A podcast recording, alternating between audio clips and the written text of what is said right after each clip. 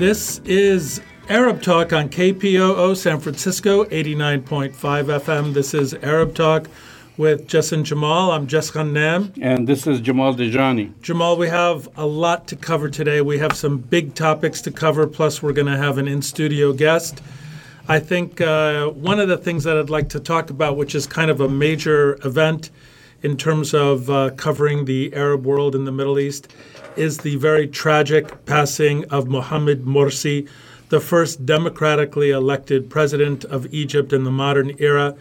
As I'm sure m- many of our listeners know, earlier this week, Mohamed Morsi was brought to an Egyptian courthouse.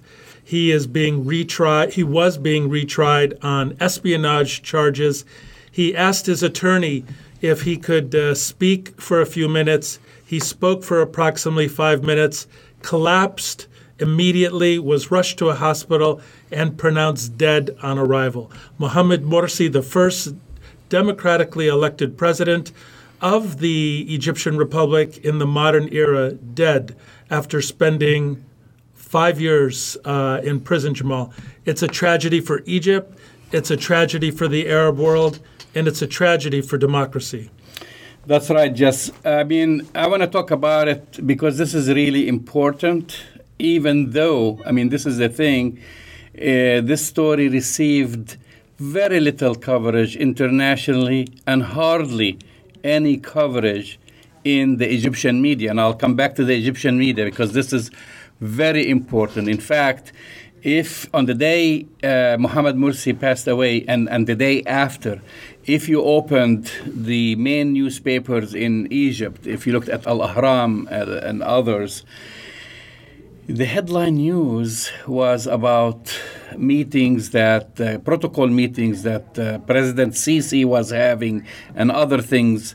And then in the lower part corner, just a short story, you know, paragraph or two telling you about the death of a former Egyptian president. It's and, unbelievable. And, and like you said, Jess, he was the first and only, probably, uh, no, actually, he was the only democratically elected, elected uh, president of, of Egypt. Yeah. So, uh, and so I want to I want to take us back to the days of, and this is you know we'll look at this, and then this is will will will be all connected.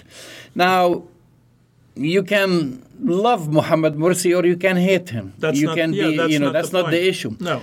You can agree with him, you can disagree with him, but you cannot dispute the fact that he was elected democratically. Yes. And I am an eyewitness to this. That's right. You were there. Because I was in Egypt on the first day, you know, the election in Egypt, the presidential elections in Egypt, and I have to tell the story. So I have to tell the whole process, right?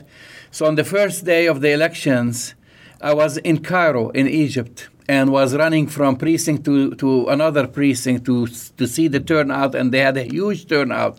The second day, early in the morning, I, along with my team, we flew to Aswan, to Upper Egypt, or in, which is really the south of Egypt, but referred to as Upper Egypt, to see kind of a difference, to see how uh, the elections were handled there outside the capital, which is which is Cairo, and in both places, it was uh, I would say uh, very few incidents happened. Uh, the international um, monitoring community, including President Carter's group, Right. were monitoring the elections to make sure and they certified it. to certify that this Yeah. was done democratically and the people voted. And this was the first time when you saw an election result that, that was, I think, 53% to approximately to Mohamed Morsi, 47 Instead to, of 99%. to Shafiq, and not the 90% and 99%. At the time, because we, you know, we covered the elections for two days, and it took few days to certify it.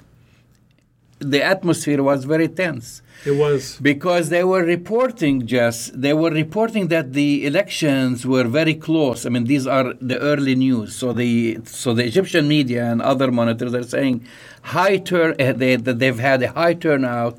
The elections were very close. They needed to be certified. There were rumors circulating that the military junta was going to certified elections in favor of Shafiq. There was in I mean I mean this this is a real a reality. People were very nervous because people who voted, if you ask people well, who did you vote for, they wanted to get out of this whole military establishment thing. I mean, after all, that's why they got rid of uh, Mubarak and right. etc. So they were like looking forward to have the first civilian president. And everyone was thinking, well, he must have won because just uh, unofficial results were showing us that more people, the turnout was huge. The Morsi was receiving all the support. And now the rumors, we've had very tense rumors saying that Shafiq was going to be certified. And at the last minute, the military decided no Right. they've kind of measured the the tense Pulse. air and the pulse, The and pulse. they pretty much thought, especially coming after a revolution now, that you know you're gonna, you know, play play with these results. People are gonna come back to the streets, and we are in trouble. Plus, they had the eye of the international community Right. basically on them. So finally, they said no, he won, and people were euphoric. You know, some people don't like. You know, the, of, of course, Mohammed Morsi comes with his baggage because there are a whole also group of people who don't want to be, don't want to see the, uh, you know, the uh, uh, Muslim Brotherhood uh, take over the government. Nevertheless, he won and he became president. Now I want to fast forward, and I don't want to talk about the time because I was going in and out of Egypt, and uh, I would say uh, Morsi and his uh, followers and the people he brought in made a lot of mistakes. They did make a lot of mistakes. So they've made a lot of mistakes. I mean, after all, he's a novice, he's a civilian, he's a professor, he's an educated man. By the way, he has a PhD, which many people don't talk about that. And he's not a politician. We've seen this happen. So what? Is uh, Trump is a politician, right? I mean, you know, you don't always elect people who come from the political uh, Elite. elite or Yes. stream. And immediately, and this is the difference between today and uh, like as far as the media, you know, I'm talking about the media. The media came immediately attacking him. They didn't give him a chance. They were making all kinds of jokes, like Morsi, he's going to have not one first lady, he's going to have four first ladies, all kinds of cartoons, uh, all the spotlights on him. And he might have not done a great job as far as uh, reviving the economy. People were expecting too much. Within that one year, basically, they destroyed his reputation. That's right. Like again, I said he's not the perfect person. No, but that remember, Jamal, But- that was the Mubarak uh, media infrastructure too. That was part. I mean, he he really never got a fair shake. no, no, he never got a fair shake, and they waited for the meaning the military waited for the right moment. They again measured the pulse of the street, and they saw people started to turn against him. They're unhappy. And they've seized the opportunity, of course, to arrest him and charge him with uh, gaff and uh, uh, corruption and and, uh, Spying. and spying for Hamas, all kinds of things. Now, like I said, I don't want to get into this because he's not a perfect person, and uh, a lot of people didn't support him, but he never had a chance to survive beyond those 12 months. And so now there was a coup d'etat that no one, no one wanted to admit that happened. There was a coup d'etat. How did they get rid of Morsi, a, a, a democratically elected president? The military came into the equation. They mobilized a lot of critics, especially Well- what I call the Egyptian paid media. And I'll tell you why about now coming back to the Egyptian paid media, who didn't have the decency to even report on his death as a former president. I mean, uh, I think a a drug lord would get more prominence, you know, if he died in, in, a, in a jail than Mohammed Morsi. But they Jamal- totally neglected his death. you should regarding the coup you should remind our listeners that uh, at the time the head of the military was general Abdel fattah al-sisi so the current president uh, of egypt so it was al-sisi who is a protege of mubarak who led the coup d'etat that uh, fell the you know first and only democratically elected president of Egypt in the modern era. So all of these things are connected because you're right. The paid media never gave him a fair shake, Yeah. but the paid media is part of their military establishment. Listen, just and I'll tell you something funny. Now, when the revolution happened, and this is when people were, millions of people were, were demonstrating against Mubarak, the Egyptian media, and I'm talking about not only Al Ahram, which is the main newspaper, but the Egyptian Nile TV and Egyptian Egyptian te- television channel One, they were reporting on different things. They had hundreds of thousands of people uh, right gathered right at Tahrir Square, and they were ignoring that they, they had this thing. And then, as soon as the revolution happened and re, re, Mubarak was pretty much deposed, the second day, I mean, these, if you look at the headlines up to the last day of Mubarak, they were praising Mubarak to the high heavens. Absolutely. The second day after he was deposed, they went and they said, you know, pretty much like, long live the revolution. They did the whole 180 right. and they basically switched to their support to the revolution. And it didn't take them much to go back to start praising the military and how the military saved Egypt, etc., etc. So now, you know, of course, if you open the newspaper every single day, it's, uh, you know, might as well they're, they're covering. Uh, Al Sisi as if he's a god or he's a pharaoh, basically, the Egyptian pharaoh, and everything is all about him. And then the death of a former president Right. and the way he died, which we'll get to to this to, to talk about the way he died, was totally ignored. So so Muhammad Morsi not only was he left to rot and die in prison, but also was totally scraped off from the whole history or modern history of Egypt. I mean that that whole year Right. there's a whole attempt to pretty much basically not bury him once but bury him twice. Well, Jamal, they they unfortunately buried Mohammed Morsi multiple times. I want to do a couple of things really quick. I want to go back to the original context for how Morsi got elected in Egypt, and then I want to jump forward a little bit to talk about prisons in Egypt, which I know a little bit about, and the conditions of confinement, what it's like to be in a prison in Egypt. Number one, we talked about uh, Mohammed Morsi being the first democratically elected uh, president in the modern era in Egypt. But remember where it started, Jamal. It started in Tunisia with the Arab Spring. And so there was this effect of the Arab Spring that kind of, you know, the so-called Arab Spring. well, the so-called we, we we refer to it as the Arab Spring now.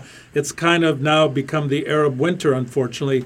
But at that time, during the Arab Spring, there was this excitement and enthusiasm about the possibility that yes, there was the possibility of democracy in the Arab world. And Tunisia went through its process, it spread throughout the region. The next place where it really took hold, Jamal, was in Egypt. And you were there, and we all remember in Tahrir Square the millions of people that were marching on the streets that eventually led to, you know, what happened, you know, Mubarak being um, basically um, arrested and released eventually, and the election of uh, Mohammed Morsi.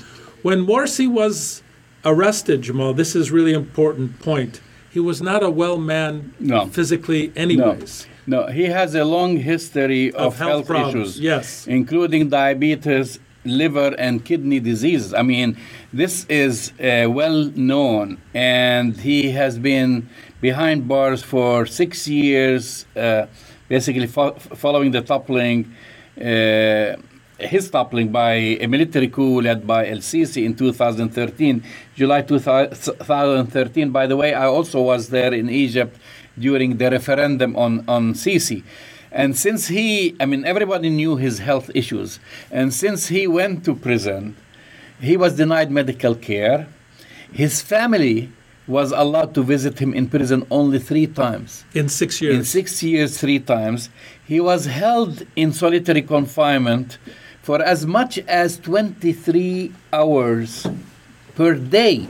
23 hours per day under which under the United Nations, as you know, uh, guidelines is classified as torture. Yeah. So even though when he appeared, you don't have evidence of, let's say, beating, uh, you know, uh, on his face and whatever, but they were torturing him, torturing him for 23 hours per day, and so he was in very very poor health.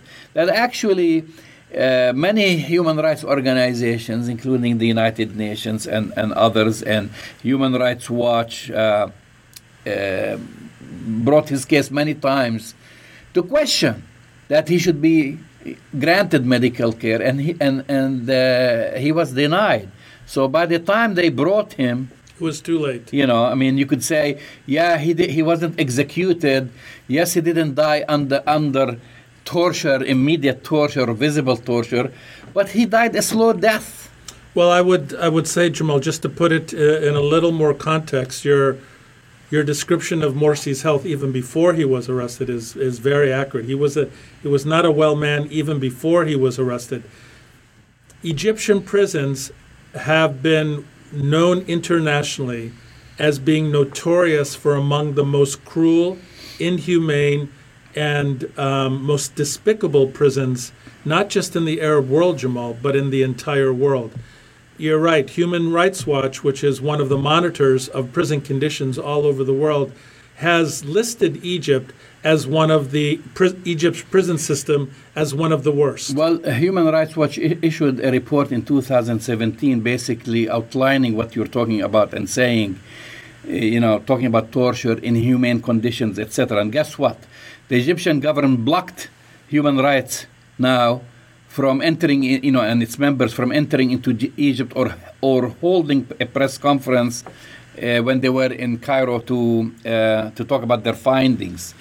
In uh, January 2019, uh, President Sisi denied the existence of political prisoners in Egypt in an interview with CBS's 60 Minutes show. I don't know if you remember I that remember when he was, was sweating and looked like with like like a deer with the headlights. You know, after after terrible. you stripped him from the very friendly uh, paid Egyptian media, uh, which usually you know interview him when he was in front of 60 minutes. It was embarrassing.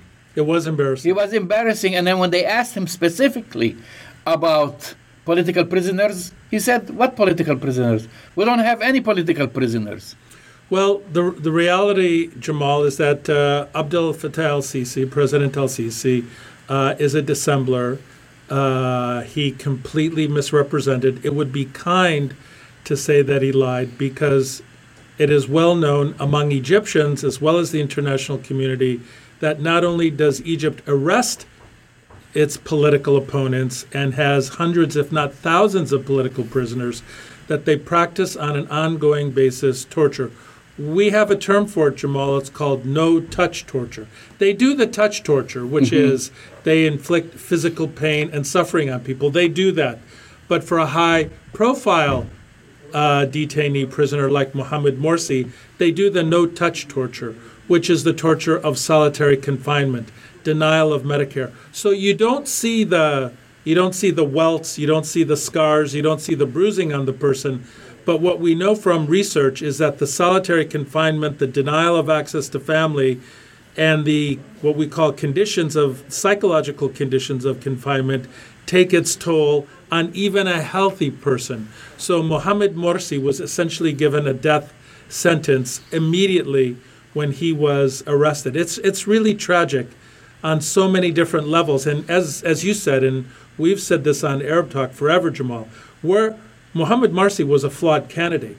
But guess what? In a real democracy, you elect flawed candidates all the time. Um, this country not accepted, of course. In a democracy, you elect someone who gets the most votes, except here, of course, with the Electoral College. But in a democracy, it's not against the law to elect an incompetent person. Now, Mohammed Morsi, um, unfortunately, when the history books are written, if they're written by the current regime, will not even be a footnote in the Sisi uh, textbooks under the Sisi regime. And it's really a tragedy because Egypt had a chance to really be a democracy and um, tragically it failed. And in the larger context of the Arab Spring, Jamal, we have to say really that we're in the midst of the Arab winter. Because with the downfall and collapse of the Arab Spring, minus maybe some things that happened in Tunisia, which still has some legs in terms of democracy, maybe some rumblings in Algeria, we are in what we would call the Arab winter, where strongmen and dictators uh, and really brutal uh, leaders are, are, are, are really, you know, what is ruling the roost, so to speak, in the Arab world. Whether it's uh, MBS, Mohammed bin Salman in Egypt, and his brutality with, you know, the way he exercises control over political opponents, all the way to the Sudan, which we've been talking about, you know, for weeks now, and how the interim government continues its brutal uh, attacks on, you know, the wish of the people of Sudan to actually have democracy. So the Arab Spring, Jamal, unfortunately, is we're still in the Arab, the cold, cold Arab winter. All right, so we're gonna actually uh, um, switch subjects a little bit, just because we have a lot of things to talk about, Oh, yeah, and we then do. we also have a guest uh, who will be joining us on the show uh, shortly from uh, Palestine. Uh, but uh, again, uh, two things, of course, two important things we can't ignore. One, the warmongering and the We keep- saber rattling We keep talking about kind of getting us into a conflict uh, with Iran, as as you know, just within the past 24 hours. In our show last week, we discussed Iran. We were talking about this whole thing and the kind of a call to do something about Iran. And then within the past 24 hours, well, guess what? Last week we were talking about attacks on Japanese um, ships Yes, and uh, oil and- tankers. and uh, and the pointing of the finger at uh, uh, the Iran as being responsible, and Iran denying this. And then, of course, uh, this uh, past 24 hours, a U.S. drone was downed by Iran, which Iran does not deny that it had uh, downed this drone, but it's there is a two different stories. The American story is that the drone was downed in, in over international waters or in or in, in, in international airspace. and the Iranians say it was Iranian airspace. Exactly. So Hello. you know so they so now and and and there were heavy warnings then it cooled down a little bit by trump tweeting that basically iran had committed a huge mistake so which kind of hints to a uh, ret- retaliation. So from last week to this week we've seen uh, ratcheting of basically The rhetoric of the rhetoric from Pompeo, from Pompeo and from uh, Senator Tom Cotton, who is completely incompetent in terms of his analysis and understanding of the region. Tom Cotton, senator, basically came up and testified, not testified, but gave an interview and said that basically we should start to that they've crossed the line and uh, we should take military action to teach Iran a lesson. Completely ignorant, completely warmongering, completely um, uh, unsophisticated and ignorant analysis of what's happening in the world. So, um, what wasn't covered, you're exactly right, Jamal. What wasn't covered is that the Iranians are claiming that the drone was in Iranian airspace.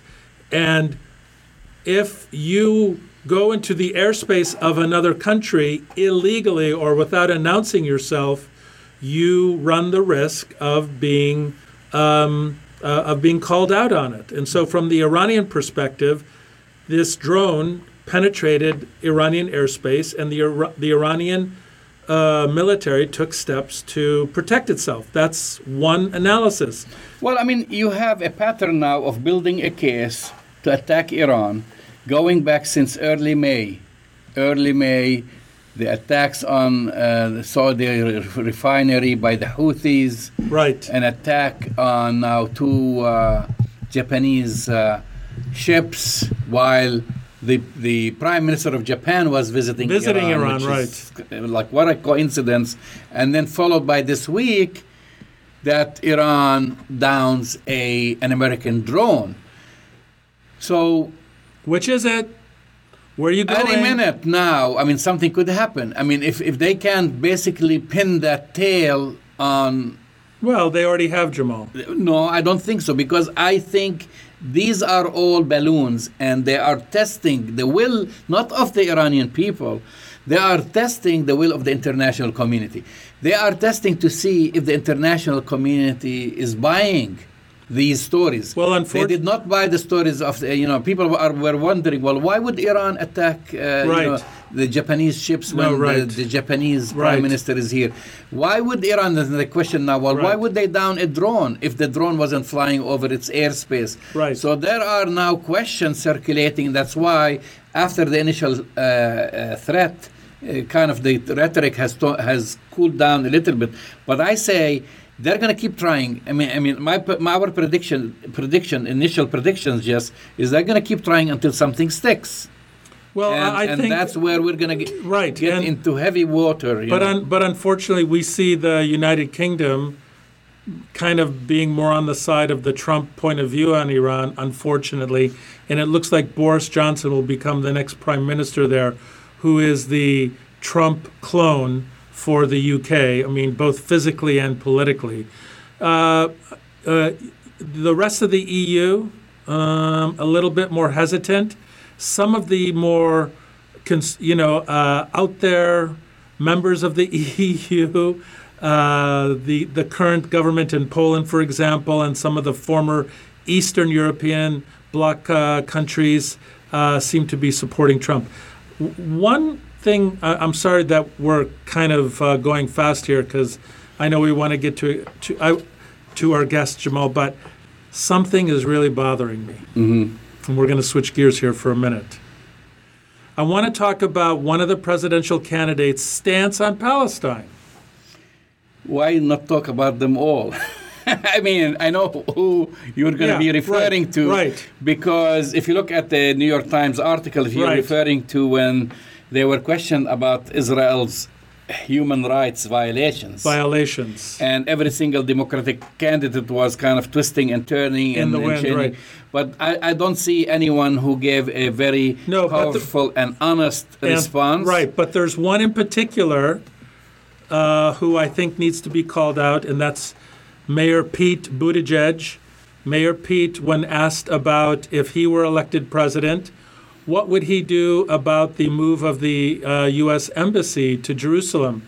And Mayor Pete is fashioning himself as a progressive, as someone who's very thoughtful, who really takes on these subjects and tries to be fair and balanced. Here's what Mayor Pete Buttigieg said about the moving of the uh, American embassy to Jerusalem. He said two things. One, he would leave it there, and his his deep analysis, Jamal, was what is done is done. That what is done is done. So, Mayor Pete, I have a couple of questions for you. What do you say about reparations for African Americans who are descendants of slaves in this country? Uh, are you going to say we shouldn't do reparations because what is done is done? Or about victims of the Holocaust. What about victims of the Holocaust? What is done is done. You wouldn't have the audacity to say that about uh, survivors of the Holocaust or survivors of slavery. You would never say that an illegal, immoral, unethical act is what is done is done. Yet you pander to pro Israel forces, pro Israel lobby, you pander to AIPAC, and you have the audacity to hold yourself out as someone who has a deep analysis. And your analysis about this is what is done is done. Mayor Pete, you get a big F, you get a big fail. You're just like the rest. Too bad, Mayor Pete. All right, so uh, we're going to be switching gears here. We're going to talk a little bit about the conference. In the meantime, we're going to bring our guest right Yeah, here in the in the studio. And you're listening to Arab Talk on KPOO San Francisco 89.5 FM, and we also welcome our uh, viewers on uh, Facebook Live. We appreciate you always joining us every every week from all over the world. And again, this is Arab Talk on KPOO San Francisco 89.5 FM. And before we go and uh, interview, start talking to our guest uh, from Palestine here, who will be with us uh, shortly. I want uh, to talk a little bit about the so-called uh, Bahrain workshop because today, just I was able to obtain uh, one of the uh, kind of the scheduled itinerary for the Bahrain uh, workshop, which is supposed to happen. Well, it's not a pe- it's not a peace conference. It's no longer a peace conference. It's not the grand peace plan so that just, the ju- just briefly, what they're uh, basically selling, you know, when they're talking about it now, it's an economic workshop. I have the whole arrivals and registration from the cocktail reception to the opening opening speeches and panel and a new production a video called imagining a prosperous middle east region this is the theme really? for the conference I thought it was supposed to be about Palestine. and the first panel, the first panel, the time is now building a coalition for Middle East prosperity. So the issue of Palestine doesn't exist in a, in a, in a way. This is a comprehensive uh, economic conference for the Middle East, and they, I have the names of the moderators. Who's the moderator? Well, there are different panels. One one moderator is Nick, a, a Gowing professor and author and broadcaster from the United Kingdom, and then they have the first panel, and then they have the second uh, panel, uh, uh, fostering culture of innovation and entrepreneurship. That's another uh, panel. The third, uh, the third one is empowering the pe- people. That's day two. It's it's kind of you know what Can I ask you a question? it's a mini World Economic Forum, and I wish It's it not was even that. I wish it was that because that's more organized It's not even and it has. so uh, let me just get. Let's cut to the just a chase. joke, How many. Palestinians are there? there is one, Okay. One. Uh, Who doesn't even live in Palestine? uh, no, no, he does. He does. Yeah, yeah. Jabari lives in Palestine. Jabari lives uh, Part time in Palestine. lives in the Hebron side where the settlers live there and Right. where he gets protection by the Israeli occupation army. So that's kind of like their Right. Man, kind of the, the representative. Everybody else is uh, Palestinians, at least for now, they're boycotting this. This is the update. Is, anyway, is King Abdullah going? no, no, no. th- That actually, Jordan is participating. Initially, they said they weren't going to participate, and that they're participating. I don't know if the king is going to go there, or if he's going to just send a uh, one of his representatives. Because I've heard that a lot of uh, these. Uh, Arab countries uh, who committed to uh, going there, they are um, downgrading kind of their uh, presence. Now uh, we are going to welcome our guest in the studio right here, uh, joining us. Uh, Live from Pal- well, live from Palestine, I guess. well, live from it's not live from Palestine, live, Live from, from from San Francisco. But via Palestine. Aida Shibli, uh, and uh, you are from Tamera.org, and also you describe yourself as a global peace seeker. Yeah. So, what is uh, basically when you talk about being a global peace seeker? You're not going to the uh, peace conference. Are you going to the peace conference in Bahrain? No, unfortunately, no. Uh, fortunately, no. So, salam alaikum. First of all, thank you for continuing the. Uh, you are like in a, in a wave from one topic to another. That's that's how we do it. This is how we roll. That's Arab talk, yeah. Thank you. So I heard you just in the talk before you were saying he is not even living in Palestine. So I want to admit from the beginning, I also don't live fully all the time in Palestine. I live part of the time in Tamera, Portugal, and part of the time in Palestine. But I think uh, Palestine is not an issue of uh, those who live there or do not live there. Right. It's a global issue that needs to be addressed. That's So, right. no, Exactly. I'm not contradicting what you are. You just said about that person who is uh, participating in this Bahraini initiative. I'm not. Tell us a little I'm, bit about your organization. I live in a community. It's not an organization. It's a um, commu- uh, intentional community in Portugal. That is um, a project for 40 years, 26 years in Portugal. Wow. And that is in the base of this uh, community, which is a peace research village um, that's seeking global um, solutions.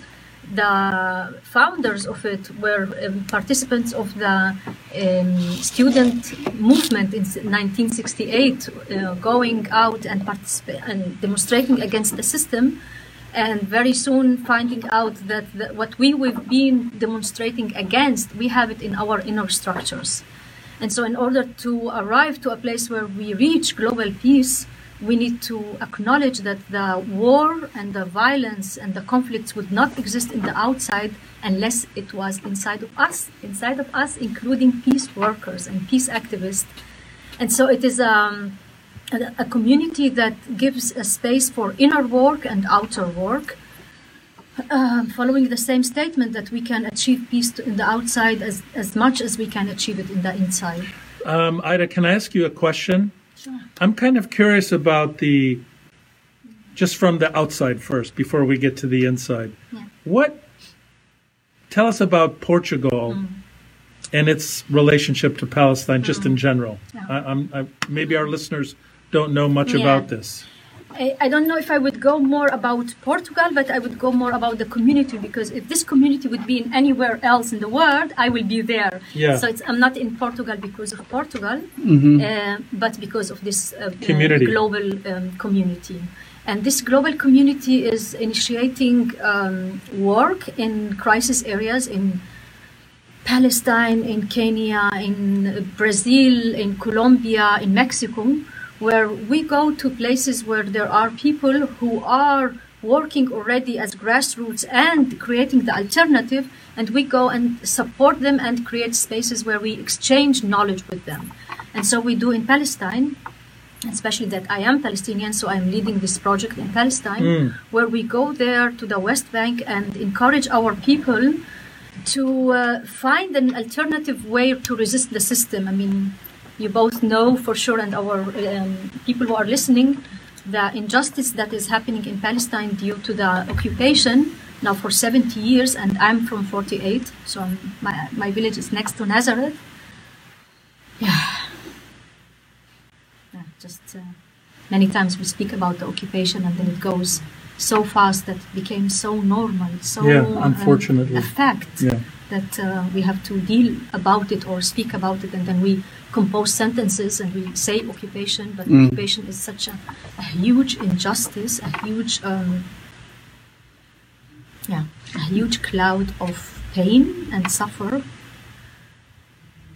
And and your village, what, what what's the name of your village? My village is uh, like my family name, Shibli. We are Bedouins, and um, the, our living places are called uh, according to the biggest family. So my tribe is the biggest tribe. hmm And is it still? I mean, what what what happened to the village now since 1948? Because I mean, even when you talk about Nazareth, and I've been to Nazareth many times, demographically it has changed. Of Yeah. course, it still has a large Palestinian community, hmm. but uh, half of Nazareth, kind of like there is the what I call the Israeli Naz- Nazareth hmm. and the Arab Nazareth, Yeah. and so demographically it has changed. And then many hmm. of the small villages around Nazareth, and that's why many of the people who live in Nazareth are not from Nazareth. Yeah, They were evicted from those these villages and then came to live in Nazareth because their villages basically were Destroyed. appropriated Yeah. or destroyed. So as we, uh, I grew up as a Bedouin, and um, my grandfathers grew up as Bedouins, and they were not, they were nomads. They did, were not based on the land, but nevertheless, in 1930, um, six- 60 36, the um, two thirds of the tribe was slaughtered. Oh, no. Uh, and um, actually, uh, I got to know this information only when I was 17 wow. because my um, grandfathers, uh, none of them wanted to speak about what happened in the before the Nakba. I'm speaking about 36. They did not want to speak about what happened, and the only thing that uh, rescued us as a tribe, or the people who remained, only 250 people Wow. remained from all this tribe. They were running up the mountain and take refuge in the um, church that's in top of, Har- uh, of Mount uh, Tabor Mountain, Jabal Tur. hmm And for three months they were Christians, and so they, in the end, they received a letter from the Pope saying that these are Christian uh, followers and they should be protected. And this is how my tribe survived um, the slaughter. So, so there is a misconception because we want to uh, kind of clarify it to our listeners. Not all of our listeners are well versed in the situation The in Palestine. complexities of Because when you say, you know, you are a Bedouin, Yeah. right, versus, um, you know, coming from the main cities, and then now you're talking about you're a Christian Bedouin. Yeah, uh, we were for three months Christian Bedouins. That's why I love Jesus. Yeah. But I'm born as a Muslim, and um, as Yeah. a person, I, I think that we all need to go beyond the existing religions. So, so, so, so basically, what you're telling our listeners, because uh, when this happened as a refuge, your tribe or the Mm. people who survived basically became Christians, and that's why the Pope interfered Yeah. or intervened Yeah. and saved you. Yeah, Otherwise. You- Otherwise, we will be slaughtered by the. you would have been the at that time, it was not the Israeli yet because it was 36. right. But we will be slaughtered by the Jewish armies that were operating within the British mandate. But just to say, like, it took me many years to take this information from our elders because they were post-trauma situation and they did not want to speak about what happened, not in 36, not in 48. And um, back to the situation of Palestinians in 48, our, our situation is very complex and many people do not understand it. But nevertheless, I think that we are a very important bridge to uh, use the privilege that we have. And I say privilege, to have an Israeli passport is not a privilege. And many times when I travel with it, I'm full with shame. But from the other side, I can say, wow, it is something that I can use it for the benefit of my people. I And you can go back without Exactly. Now, uh, and I want to also clarify another misconception because it's very important. Because um, for a lot of Palestinians, um, they assume that uh, a lot of the uh, Bedouins work for the Israelis or they serve in the Israeli military, and they do. Some of them they Some do. them, yeah. And in fact, you're the second Bedouin who we have had On right here on the show I'm and, and a couple was of the first. the, the first one was uh, from Naqab uh, uh, or Negev Yeah, area, yeah. and she was here on a tour talking about how yeah. they were trying to settle them, force them to settle and appropriating their land, etc. And she's They uh, not- still not they're was, still no at that time, yeah. and she she uh, uh, she's an attorney and she's a human rights activist and so Right. forth. And then how her family, and especially like you know her brothers, and and because she said, yeah, we have some who are ignorant about our history, so they kind of um, decided to serve in, in the Israeli army. But our, our family refused to serve in the Israeli army, and many of them ended up in jail and in their homes and so forth. So how do you balance between? I mean, I mean, how do we educate the public? Like, you know, there are those who you know because Israel uses this as as their Hasbara, you know, the Hasbara propaganda. Look at us. In fact, a couple of years ago. We had an Israeli general counsel right here in San Francisco who was be- a Bedouin. Yeah. And so they were running around saying, look, we are a democracy.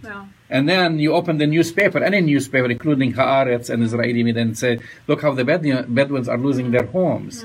And they're not treated, uh, treated as first class citizens, they're maybe second, third class citizens. So, how do you balance between these two images?